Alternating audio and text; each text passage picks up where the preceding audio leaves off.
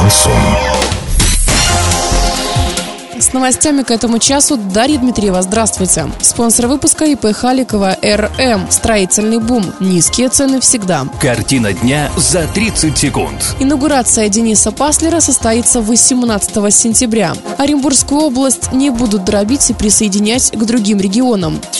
Подробнее обо всем. Подробнее обо всем. Стала известна официальная дата вступления Дениса Паслера в должность губернатора Оренбургской области. Инаугурация состоится в следующую среду, восемнадцатого сентября. На прошедших выборах действующего в Рио губернатора одержал победу и получил шестьдесят пять целых девяносто четыре сотых процента сотых голосов.